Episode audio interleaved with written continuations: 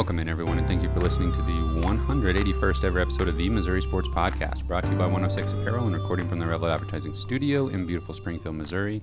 I'm one of your hosts, Cameron Albert, alongside my good friend and fellow Mizzou fan, Kyle DeVries. How are you doing this morning, Kyle?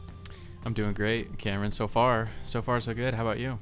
Yeah, what you've only been up for about 30 minutes, so what, uh, maybe what could like go wrong? maybe 45. Mm. Uh, yeah, so far so good. Got, got got me some coffee. Stopped at the gas station for some coffee and a donut. How is it? It's pretty good, and not bad at all. You want to give a shout out to the gas station or anything? Or? Casey's Pizza. it's a good place. Casey's Pizza. Casey's Pizza gas station. Nice. Um, it's what? Anything else? You guys are going on a trip tomorrow. Oh yeah, we got a little housekeeping up front. Uh, the days of the recording are a little bit messed up because yeah, we're going on vacation. Cameron and I going on the same vacation almost. He's going a little bit longer vacation than I am, but we're going out to California to visit some friends out there. Kyle's, yeah. Kyle is going on his own vacation. Just by myself. Separate Yeah. vacations this year. Said, Yeah. Don't want to go with you guys. Yeah. Going my own way. The other direction. It's kind of weird. We both are leaving tomorrow for vacation for completely different parts of the country. Wow, where are you going? I forgot. Florida. Wow. Yeah. Last year we went on group vacation. Yes, we did. Not this year. We decided, nope, can't do that again. Had enough of you guys. yeah. Uh, anyway, next week uh, we're recording just a little bit early this week in the morning instead of the evening, and next week we'll probably be recording on Friday night instead of Thursday night uh, to accommodate everybody's travels. So that's that. Um, we've got a little bit of news, then we're going to talk basketball, of course. But before we do that, don't forget to subscribe on YouTube. Leave us a review on the podcast platform that you use to listen to us. And if you want to support the podcast directly, you can check out our Patreon page, patreon.com slash Missouri Sports Pod. Okay, Kyle, for news, I thought we should maybe recap the situation with uh, Marquis Robinson, the transfer defensive tackle from Auburn. Um, it's been a little bit of a roller coaster with him, and it's still a little bit of a mystery as far as how this is going to end. Yeah, a little background info on Marquis Robinson. Um, like you said, defensive tackle from transferring from Auburn. He was a, I believe, true freshman this past year. Played a little bit. Um, really played. Uh, I mean, pretty impressive what he was able to do as a freshman um, at you know an SEC school like that. Uh, so, but he transfers. Um, and you know Missouri's in the mix, Tennessee, uh, maybe a couple of other like SEC caliber schools are in the mix because it's pretty good talent. Uh, he was quoted in an interview. I shouldn't say qu- the word quote because I don't know what the exact quote was, but he had at least paraphrased. he participated in an interview, kind of talking about some of the schools that he w- had been talking to. Uh, made kind of a weird, strange, indirectly negative comment about Missouri and like maybe that their facilities were a little inferior to some other schools that he um, was visiting. Made a pretty pro Tennessee statement um, and their facilities and that kind of stuff. So kind of just was like, all right, I'm gonna write this one off. But Yeah. then later, uh, we saw he was listed in the student directory at Missouri, um, and that's not for sure. That doesn't mean he's a student for sure, but I think it most likely means that he probably will be. Um, he's not enrolled yet or anything. Well, then he was enrolled a little bit later after that, so it's pretty much official. Uh, he is going to be taking classes at Missouri. It seemed like um, you know nothing had been announced or anything like that, but seemed like this is pretty official and it's about to be announced. Well, that was probably like a week ago that we knew he was enrolled in classes, uh, but we have not heard an announcement. I don't think he's on campus. They haven't heard from him. He's MIA. So this is a really strange situation. It doesn't sound like he's showed up anywhere. So I don't know. You know, sounds like maybe a little bit difficult personality potentially, a little interesting situation. Uh, I don't know why he would have been transferring from Auburn whenever he was seeing the field as a freshman. I don't know if there was some stuff going on behind the scenes. Um, so it sounds like a, an interesting case. Yeah, I mean, I feel like I don't know. I'm thinking like, well, maybe he's doing online classes or something, but you know that, I think. Yeah. I mean, we would it wouldn't be like he's nowhere to be found. It'd be like, oh, he's not on campus, but he's doing online classes. I think. Right, yeah, There's been enough like amateur sleuthing going on that we would know that much. I think. Yeah, I think you had would have some communication with him at the very least. Exactly. So yeah, Sounds like uh, you know he he didn't really love Missouri in the recruiting process, but he kind of ended up there anyway in a way, and maybe So- he's still desperately trying to find anywhere else to go. sounds like that could be the case. Uh, well, that'll be worth monitoring. So we'll keep an eye on that and see there's any developments. But yeah, I mean, I'd, I'd like to have him on the football team if he's uh, if he's bought in enough. But uh, we'll see, I guess. Uh, last week we talked about Blake Baker um, potentially, probably taking over the defensive coordinator role from Steve Wilkes. Um, that has been made official, and so we really went into that in a lot of detail last week. Detailed his background, his coaching experience, and that kind of stuff. So feel free to just check out last week's episode if you missed it and want to know more about Mr. Baker. Uh, but he, it's official now. He'll be the defensive coordinator, and replacing him as secondaries coach is Al Pogue, who uh, most recently had the same role at Troy, and before that was an assistant. I believe he coached outside linebackers at West Virginia, and he was like a, a defensive support. He had a defensive support role for Auburn, um, which is where he would have been familiar with uh, Coach Drinkwitz through the um, through the co- coaching carousel uh, situation there. So um, yeah, um, looks like a good hire. Got some good experience, experience in Power Five, and um, when you're promoting from within, uh, keeping that continuity. It sounds like, from all accounts, we're going to be running the same defensive scheme as last year. Uh, so I'm pretty optimistic with the way that that whole thing turned out. Yeah, yeah, I I think you you nailed it. Any other news before we move on to basketball? I think that's it. Pretty pretty quiet week. Yeah. Recruiting's pretty dead this time of year. So, Right. but we'll we'll get it ramped up here probably the next few months. Yep. And uh, yeah, spring practice is right right around the corner. This is usually the slowest time of year for news and stuff for football anyway. Um, so basketball team played a couple games. They beat Ole Miss. They lost to Arkansas. Let's go back to that Ole Miss game. Uh, they won that one 74 to 68. I think uh, we exactly predicted a six point win. So congratulations to us for that. And um, they looked really good. I mean, where is this offense most of the time? Uh, Javon Pickett with 14 points, five rebounds, three steals. Uh, Kobe Brown with 13 points, six rebounds, five assists. The team shot 55% from two, uh, exactly 50%, uh, seven of 14 from three. Uh, not as great at the free throw line, only 69%.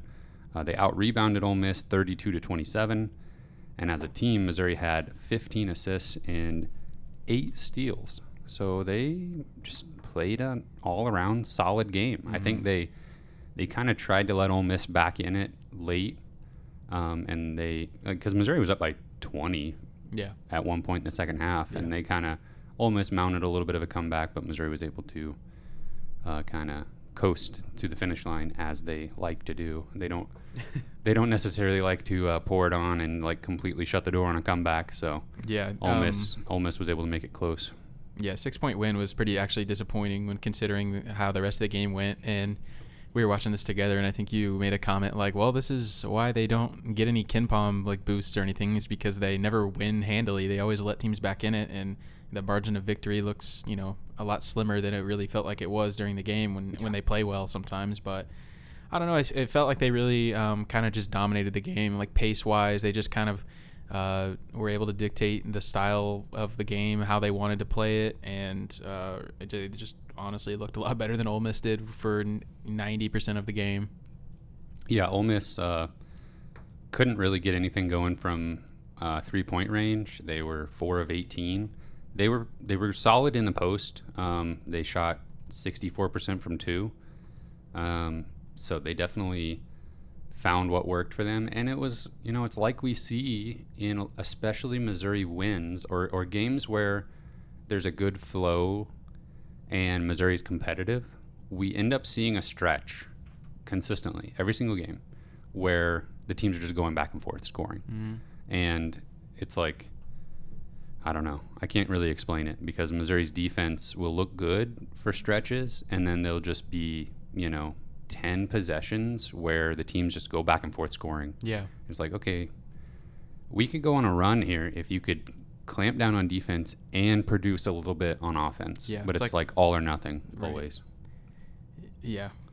Uh, It's like both teams just decide like together. All right, we're gonna have an o- offensive explosion here for Yeah. the next like five minutes of gameplay, and it usually seems like it's towards the end of the second half. Yes. Yeah. I don't know if uh, guys are out there just getting tired or what, but and um, this has been a trend all season long of Missouri on offense making things look difficult, and even when they get points, it's like Missouri is really having to pass the ball efficiently, find the open man, make the extra pass. It's a lot of times coming down to a you know really good assist from Kobe Brown or something that you know puts the finishing touch on a drive that or on a possession that ends in a basket, and then they'll come down the floor and let the opposing point guard make no passes, just drive to the basket for a layup, and so I don't know. That's just so unsustainable when Missouri's coming down on offense and having to work so hard and set good screens and make good passes and make good cuts mm-hmm. and finish. It's very rare that this Missouri team is able to do that. Yeah. And then they come down the floor and just give up an easy two. It's like, oh Yeah. my gosh. I've probably said this a couple times the last few weeks, but it sometimes is honestly kind of impressive what they're able to do literally without a point guard, and they're just kind of a bunch of wings passing the ball around to each other, and um, Kobe makes a lot of it possible, but. You know, and Caleb Brown has, has been a little bit better. You know, he's a serviceable distributor at times. Mhm. You know, he's, um, you know, I don't know that he's has a super high ceiling for you know like Kobe does. I don't think he'll ever be that kind of player necessarily, but you know he's kind of filled um, that point guard role at times, and I think he's he's done all right. Yeah, he's kind of fluctuated around that 15 minute per Mm-hmm. game area, sometimes a little less, sometimes a little more. Um, yeah, I think he has impressed me this season, um, regardless of how he performs down the stretch of this regular season. I think he's definitely shown that he's capable of being a contributor in, down the down the road Mhm. uh, on a much better team than this. Yeah, I mean, Kobe Kobe still has another year of eligibility. I re- would really hope that you know he sticks around for another year, depending no no matter what happens with the coaching staff, and Caleb being here entrenched in the program a little bit too. I hope that kind of just helps Kobe stay home too, or stay home like he Yeah. lives. You know, like, you know, I guess I'm saying home like his new home, but Right, right. I hope Kobe stays here and Caleb too. Um, you know, I think they're a nice little duo, and and I would love to have Kobe for another year. Yeah, and hopefully, I don't know, as much continuity. Honestly, as as lackluster, as disappointing as this current squad might be, um, no matter what happens with the coaching staff, as much continuity as possible from this year to next year is probably a good thing. Um, even though some people might be thinking like a, a total roster overhaul might be a good idea.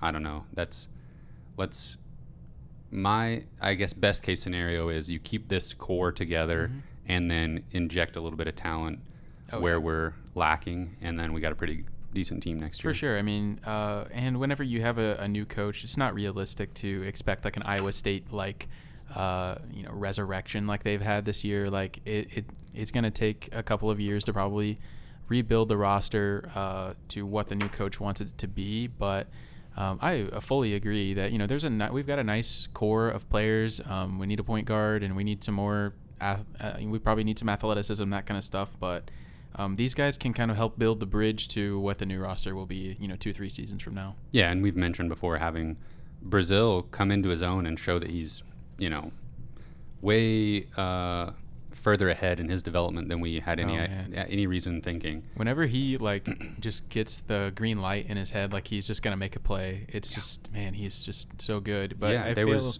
like there's a lot of times where he's thinking like, all right, I've already missed a couple threes. I'm not gonna take another one. Like he Yeah. looks a little timid out there, but once he gets that kind of dominant. Uh, I don't know, just like I'm gonna take over this game. Like I think he is absolutely capable of doing that. Yeah, uh, he. I think rightfully so. He doesn't necessarily need to have a complete green light from three at this point, but it is kind of annoying seeing him be wide open and be like, uh, I just shot a three, I'm and I'm not gonna do it this Yeah. time. It's like, well, if it's in rhythm and you're Yeah. wide open, you've got a better, as good a shot as anybody else out here to make Yeah. it, I guess. I want him to just start almost like overshooting. Just like start Yeah. building your confidence. Start like start telling yourself I'm gonna be the man going forward. But there was a play in the Arkansas game where he kind of drove from the elbow. He was like all the way out Yeah. to the three point line Yeah. and just kind of cradled the ball and, and got it up for It's a like takes him like two steps. to little bit of a hook shot layup thing that looked so good. I mean, it looked difficult, but he made it look good and it, it scored the basket. And I was just really impressed. Going all the way from the three point line. We don't have that many players that can get from the three point line to the basket without turning the ball over. Yeah. Um, let's see. I was looking back at this Ole Miss box score. Um, I think we just kind of got a little bit lucky in this one that Ole Miss was so cold from three. Um, Yeah, I was a little bit nervous about uh, Joiner coming back because I think he has been injured, and I don't Yeah. know if he played against us the first time we played a few weeks ago. And he was coming off like a 33 point performance or something like that uh, in recent games. Um, so I was a little bit nervous against about Alabama. about him injecting some some scoring and some shooting that they maybe didn't have the first time around. But yeah, you're right. Quiet. He did not play in the first matchup. He's pretty quiet this game. I f- feel like. Um, I want to talk a little bit more about Javon Pickett because he uh, was out a couple games and it was kind of easy to forget about him a little bit, honestly, uh, watching the team play without him. Uh, let me see which games he was not available for. So he was only out. He played six minutes against Iowa State and then was out the Florida game and the Texas A&M game, and then uh, since then, he has scored 15 points, 14 points, and 13 points. And I think being without him kind of made me realize, you know, he puts together three double digit double digit scoring efforts. Like, wow, this guy, he's a senior on this team, and it really looks like he knows he doesn't have very many games left in his college career Yeah. and uh, you know he knows that uh, Coach Cuonzo Martin doesn't really let uh, guys come back just to play more basketball. So Right. I think he knows he his time is limited in Columbia, and he's going to try to make the most of it. But now, now that I'm looking at his box scores before he was injured, he had a streak of six games in a row scoring in double figures. Mm-hmm. So he's been pretty solid scoring the ball, if not uh, a bit inefficient. Right. Yeah, it's it's so crazy. Uh, you know what mentality and confidence and those kind of things can like your mindset can do to your like physical performance in like a sporting event or something like that. You know, Javon Pickett has never really been the guy, um, especially in his younger years. You know, he was uh, he made an impact and he played early on, but he's never been the guy or the go-to um, player that we're relying on. And I really think that can be in like any level of sports anywhere, even like high school. You know, just you as a freshman or sophomore, you kind of probably feel a little timid about taking too many shots, kind of like Trevon Brazile right Yeah. now. He knows he's talented, but you know he doesn't want to. Uh, you know, lose a game by being, uh, you know, overactive or something like that. But I feel like as you get older, just something about knowing like, this is my team now. I'm older. I'm the elder statesman of the of the group. That confidence, I don't know, just makes you play better. And we see that time and time again in college athletics. And I feel like that is Jalen Pickett right now. He just he knows he's like you said, this is his last year. He's been around longer than anybody else. Yeah. And he's playing like he's got that mentality. Yeah, he's demanding the ball. You can see him like clapping for it. Yeah. Like, um, if he could just shoot a little bit better from three, Yeah. then uh, he'd be dynamite right now. But Yeah, I mean we've talked about him a lot in the past. Like you know he's fairly limited athletically, and but does I mean he's fairly efficient. Seems like you know he, he can get in the post and make some some moves, and he can shoot all right, and he looks pretty smooth um, at times. And so I don't know. I mean he's kind of probably at a ceiling of what he could be, but you know I think he's he's been a pretty Im- impactful piece this year. Absolutely. Um, so I'm just going to transition us into the Arkansas game. Officially, uh, Missouri lost 76 to 57, exactly like we predicted. A nine-point loss, oh, except 19 actually. Um, Arkansas jumped out to a 19 to four lead, and the game was over at that point. Just you could turn it off. You could go to bed. I think I pretty much did. You do Play whatever. some you, games. play video games, whatever. turn on the movie, whatever you got to do uh, to take your mind off of it. That was totally acceptable. Um, this uh, this game, like everything, looked very difficult for Missouri's offense. Just unable to get open looks, and then even when they were open, they couldn't get shots to fall. Um, Pickett scored 13, but Mostly in the first half. yeah, and he had to take 12 shots from the field to get to 13 points. So Yeah, I, this was like the opposite of the Ole Miss game as far as like dictating the style of how the game was played. I feel like we got really spun up trying to keep pace with Arkansas. It was like demoralizing because right from the get go they were just making everything. They were making draining threes. Like they they're so much like the anti Missouri in the way that they just pull up from anywhere and it just goes in anyway. You know they don't have to like have a beautiful pass and like for wide open shot to make a three like Missouri does. I feel like most of the time, you know, they're super athletic and I don't know. They're yeah, just, they're making shots with hands in their face and Yeah. step backs and yeah. I feel like Missouri's spirit was broken pretty quickly in this game. yeah. Um, one interesting thing looking at the box score, uh, Arkansas only had so they played five players 33 minutes or more. So they had one play 33, two at 35 minutes, and two at 37 minutes. And those five players, the five starters, were the only players that scored a point for Arkansas. Wow. So they really uh, short, shortened the bench Yeah. and ride their best players. yeah. Um, and Missouri has actually kind of been forced to do that more than uh, they would have typically with uh, um, Anton Brookshire, uh, Jordan Wilmore, and Yaya Keita sidelined. Jordan Wilmore leaving for the NBA. Yes, I think all three of them. Um, I heard that they're going to transfer to Duke as a package deal. um, in all seriousness, hope Keita is okay. Uh, he like, you know, tweaked his knee a little bit, um, and you know he's had knee uh, issues in the past, so hopefully he's fine. But honestly, we talked about this before the Ole Miss game when we were watching it. Uh, this is only going to benefit Missouri to not have those guys available. Like, there's no need to sprinkle in Brookshire and Keita for six to nine minutes as the eighth and ninth guys off the bench. No. There's that's just no No reason. yeah Unless you're just really trying to give the young guys playing time for the sake of future continuity or something. but roster then, it, but then it should be like 15 to 20 minutes if you really want to do that Right. like I Yeah. I'm with you. Um, yeah, this was Missouri's offense just completely opposite in the Arkansas game from the Ole Miss game. They shot 40% from two, uh, 29% from three, but they actually did okay at the free throw line. They didn't get there a ton, but they made 10 of their 12 attempts.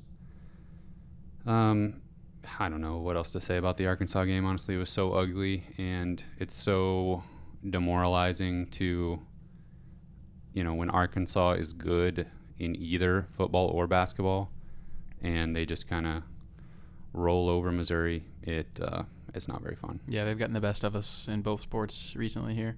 Uh, I'm gonna try and talk about uh, this graph. That's like obviously you won't be able to see it, but uh, this is from we might be able to stick it on the screen. This is from Yeah. Alex Brem on Twitter, um, at AJ Brem24 on Twitter. Uh, he made a graph that basically shows all of the SEC teams and SEC play and kind of re- reflecting um, the advantages or disadvantages they've gotten from foul calls, like at home and away.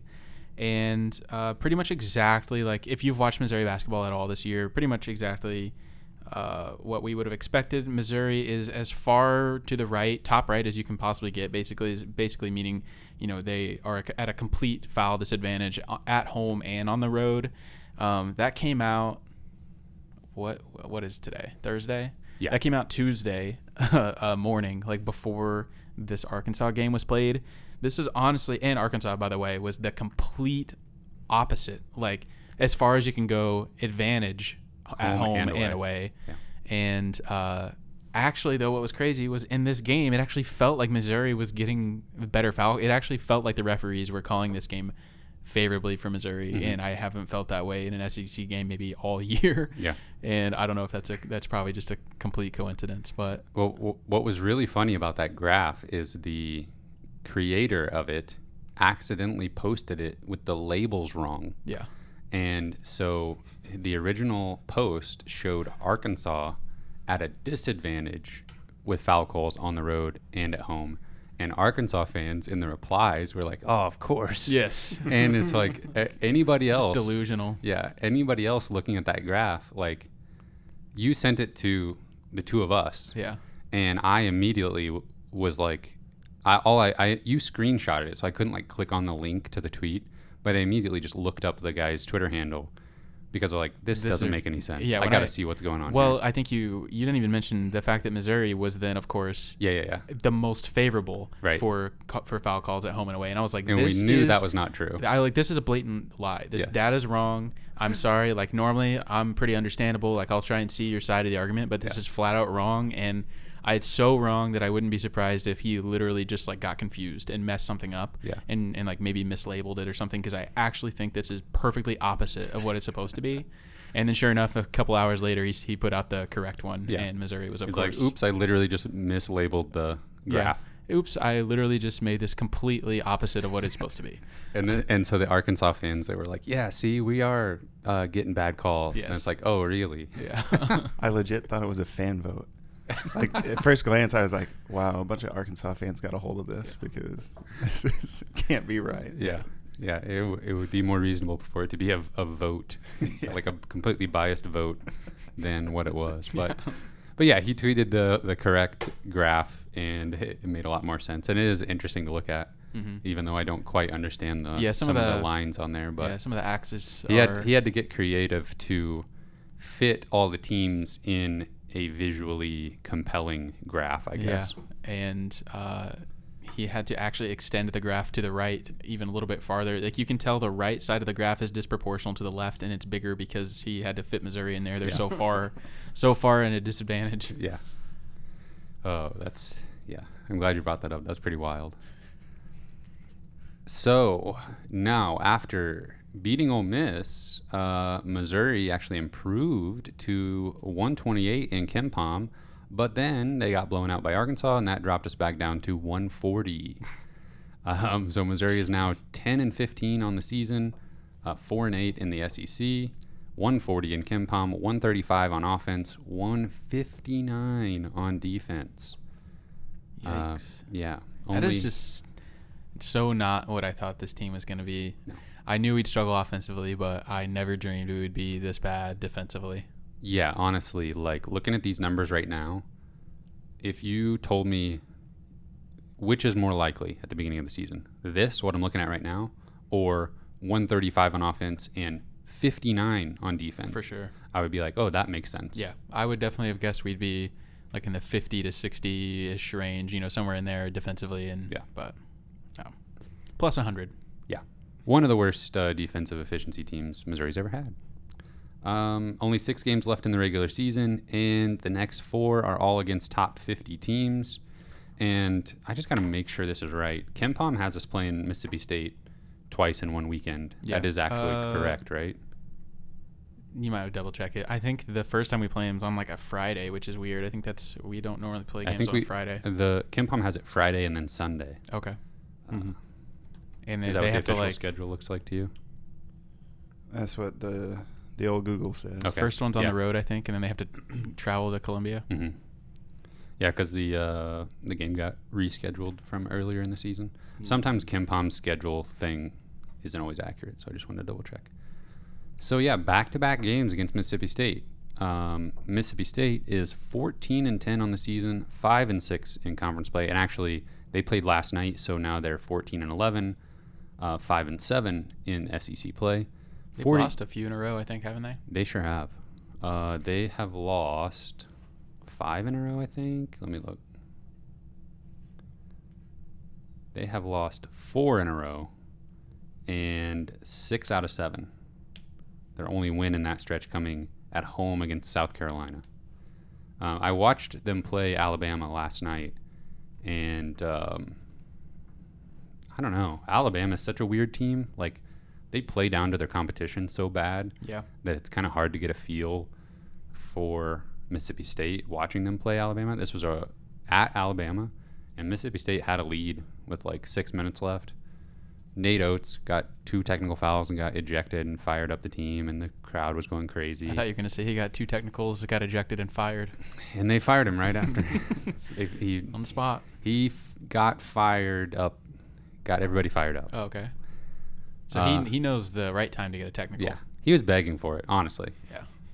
yeah, he didn't even say that much. I I swear he like paid the refs to eject him.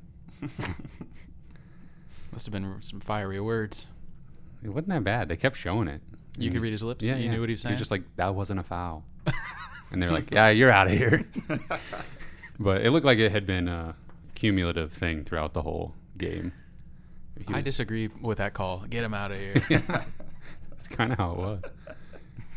Uh, Mississippi State. They are 43rd in KenPom, 26th on offense, 83rd on defense. Um, Iverson Molinar is their star player. Uh, he's got a 120 offensive rating. Uh, uh, 100 is average. 120 is very good, much better than any player on Missouri. Um, he is not. He he. They've kind of played around with his role in the offense. He, I think, I would call him a point guard, but he's their primary scoring threat. So they like to get him off the ball as much as possible. Um, that's been a little bit of a struggle lately because they're without backup point guard Rocket Watts, who you may have heard of before. Uh, Missouri tried to recruit him out of high school, but he went to Michigan State. Now he's transferred to Mississippi State. I don't think he'll play in either one of these games. He was wearing a like an elbow brace on the bench, not dressed out against Alabama.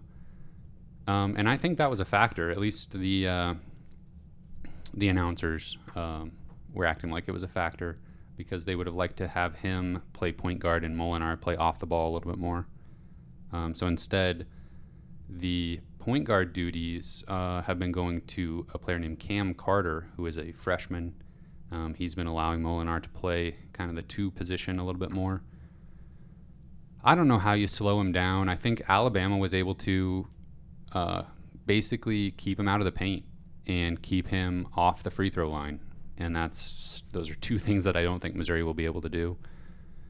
Uh, they kind of were able to deny him the ball, and they would basically double him every time he stepped a foot inside the three point line. So probably Missouri should try to do that. Hope Cuonzo was watching film. Yeah, I don't know. Uh, I'm sure he's watching, but whether the players will be able to execute that is another Yeah. question. Uh, they also have a really good forward in DJ Jeffries, who transferred from Memphis. He's kind of a stretch four, but he can really do it all. He brings the ball up the up the court sometimes, and is a pretty good distributor. Um, Shakeel Moore is another guard that is a good three point shooter. Um, I'm kind of surprised that they're ranked 26th in offense, just because they're a little bit streaky and they do rely so much on Molinar. And uh, he's more of a he's a he's a free throw and a finisher at the rim. He's not a long two point shooter. He can hit a baseline jumper. He can hit a three, but he's shooting under 30%. Um, so if you can keep him out of the paint, I think you might have a good chance. He's but he he's a good distributor, doesn't turn the ball over, just a, a really solid point guard. But you can tell, you know, they are as good as he is. Mississippi, Mississippi State is still lacking a little bit on offense because they can't let him just be a point guard. They have to get him touches off the ball and some uh, driving opportunities. Yeah, this could be interesting with Mississippi State's offensive rating 26 versus Missouri's defensive rating of 160 something. Uh, on the road, this seems like a pretty tough matchup, and it seems like historically we don't play well against Mississippi State, but we kind of uh, broke that curse with Ole Miss this year, I guess, which is weird. But yeah, I I don't know. I think I think this is going to be a loss probably on the road, but I think Missouri's get a shot to win whenever they come back home to Columbia. Yeah, if they if they split these games, I would be happy. If Right. Missouri can win the home Yeah, I take game. I, I would take that for sure. Uh, Mississippi State basically had to win last night against Alabama to keep their NCAA tournament hopes alive. I think they are firmly on the outside looking in Yeah. after that loss. Um, they'd have to probably win like three games in the SEC tournament Yeah. to make up for it. they've had some opportunities against good opponents, but just haven't been able to get very many wins. They had a huge win um, against Alabama earlier in the season, um, and they beat Arkansas earlier in the season, but they've pretty much lost every other good game opportunity. Would you be able to give us a quick update on where Missouri stands in the SEC standings right now? They're probably what like 11th out of 14, maybe. 10th or Uh, 11th? They are 12th right now. Mm. Uh, Ex- Texas A&M is uh, a game better. They beat Florida. Oh yeah, I saw that. Kind of an upset there. Vanderbilt is a game ahead, um, and Mississippi State. They all have those three teams all have five wins to Missouri's four. So we're only ahead of Ole Miss and uh, Georgia. Correct. So we need Vanderbilt, South Carolina, A&M, those teams to lose to be able to squeak out of the playing round. Yeah, I'm not optimistic. Probably not gonna happen. Yeah. Um, we could, if we split with Mississippi State, we're still a game back from them.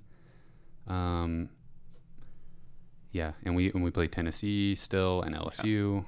Yeah. Uh, I don't think it's gonna happen. The last two games of the season though are South Carolina and Georgia, Yeah. Uh, Georgia's on the road though, Yeah. right? Uh, yeah. but Seems like a lot of road games still left. Yeah, honestly, I could see South Carolina actually falling and maybe only winning. I could see South Carolina not winning another game, honestly. But we do have to go on the road to play them. So Oh, really? Yeah, I don't know. It's not looking good for Missouri to get out of that bottom four No, I and don't out of the first day of the SEC tournament. Um. Okay. So even though we do play two games against Mississippi State, we do play Tennessee uh, on Tuesday before we will be recording again. So it's like three games in five days for the Missouri Tigers. But uh, that game is at home. But Tennessee is extremely hot. They have won eight SEC games in a row, including a huge home win over Kentucky most recently. Uh, they do play Arkansas on the road before the matchup against Missouri. Uh, Tennessee is kind of, you know, they had some publicity earlier in the season, and they have kind of sneakily just crept up on Kentucky and Auburn to the point where I think those three teams have set themselves apart as they are clearly the best teams in the SEC. Um, they are going to be favored over anybody else, maybe even on the road most of the time.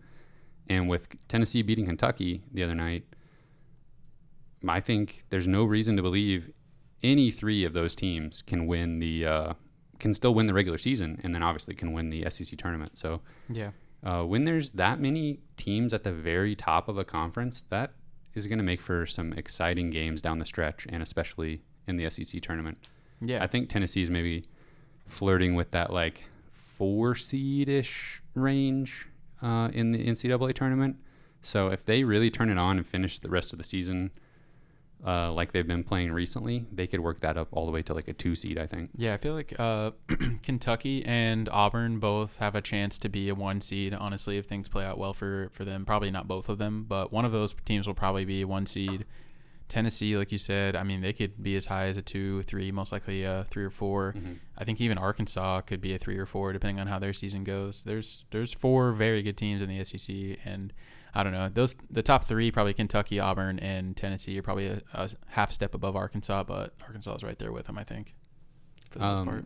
I agree.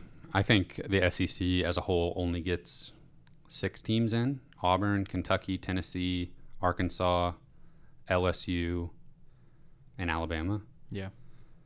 I don't think Florida gets in. Mississippi State doesn't get in. South Carolina definitely doesn't get in. Yeah, I think there's a pretty hard uh, tier break there. Yeah. Florida is probably the only team outside of the top six that has a chance. Yeah. They could sneak into that seventh spot, but Missouri might run the table in the SEC tournament though and make it as a 13 seed. that would be incredible. Uh, that'd be That would be the like most memorable like basketball moment ever Yeah. for Missouri. and that would add a guaranteed year to Cuonzo's contract. Oh gosh. Okay. yeah. Yeah. Never mind. Oh, Spoiler alert. um, you asked me uh, maybe last week, maybe the week before. We were talking about like big men in college versus point guards in college, Oh, yeah. and uh, you asked like who maybe was the best point guard, or who would you rather have the best point guard in bas- college basketball or the best big man? And I went with big man. But um, what's interesting is the best guards in college basketball, the best point guards, ball handlers, a lot of times they don't they don't really stick around very long. And like a player like Jahvon Quinerly for Alabama is kind of the exception, where he didn't he wasn't dynamite right off the bat. Um, obviously, he transferred, and now he's really come into his own and is one of the better point guards in the country. Um, a guy like Tennessee's Kennedy Chandler is a freshman and one of the best point guards in the country, if not the best, honestly. Um, he is just the perfect college point guard. I mean, he does everything well. He shoots it okay. He's a dynamite playmaker, doesn't turn the ball over, gets to the free throw line, gets to the rim, and he's got a. I mean, I I'm calling it his supporting cast, but you know he's got players around him that he elevates their game. They elevate his game. They make it easier for him. I don't know. He's just, especially as Mizzou fans, who we've we've all kind of been thinking all season long. You know, we need a point guard. We need a point guard. I think this Tennessee game is going to showcase why hmm in college basketball you still need a ball dominant guard to distribute, facilitate. Yeah, we can think. Uh, we can thank Kim Eng- Kim English for recruiting Kennedy Chandler to Tennessee and then uh, then leaving. But do you think uh, Chandler's a, a one and done kind of guy? I don't know. I don't think so, just because he is a little bit in that k- kind of like Phil Pressey mold, a little bit, where he's a little bit undersized for NBA play at the point guard position. I could see him going pro and maybe being a very late first round pick or second round pick, and then just kind of. Um, you remember um, played for Villanova, uh, Jalen Brunson. Mm-hmm. Just like I think he played four years at Villanova. Just incredible college point guard. Like one same, of the same classes Tatum, I think. Jayson Tatum. yeah one of the best uh, college point guards we've had in a while, and he did that. He went to the NBA, but is kind of going to be a backup, not uh, someone that's relied upon a ton to score the ball. At the next level, I could see Kennedy Chandler doing that. There's he's not going to hurt his draft stock by playing another season at Tennessee. He could only help it, I think. So for that reason, I think he'll come back. But I think he, if he did declare, he would get drafted, but just not uh, in the lottery or anything like that. The uh, NBA, they only want if, if they're gonna if you're gonna spend a lottery pick on like a guard, they're gonna be like six four to six eight guard who is just you know one of these almost developmental players. You're going to get them as young as possible mm-hmm. and a guy that can defend multiple positions and still have point guard skills. And that doesn't really, that's not Kennedy Chandler. He's very much a traditional small ball handler who distributes. Uh, but Tennessee still has some familiar names Santiago Vescovi, Josiah Jordan James, John Fulkerson, um, guys that have played well against Missouri before, guys that have broken their arms and then come back two minutes later. I was just about to say, when I hear of John Fulkerson, I immediately think of him being in like excruciating pain, like lit- almost crying, like on the ground, and like me, really, I actually felt really bad for him. I thought he was in, I thought he literally dislocated his entire arm, or something. Like I thought he had like a in, very gruesome injury or something. The way he was reacting, and uh, in the Missouri game, of Yeah, yeah, course. yeah. And then yeah, like you said, I mean, within minutes he was back, like made perfectly three, fine. like yeah, made a just drained a three, pick and pop three, in somebody's eye, like yeah. right after the timeout. Yeah. Like, Uh, all right, buddy. Um, I remember like two years ago, I was eyeing Kennedy Chandler as a guy that Missouri would be in on uh, recruiting, and I thought he could be, you know, a a uh, building block for a an incredible uh, 2021 recruiting class for Missouri. or 2020 recruiting class, and uh, obviously that didn't happen. I mean, Wasn't he like a five star recruit? uh, not quite yet Okay. at that time. Wow, you were just were early on him, huh? I guess so, yeah. Uh, he was like relatively regional.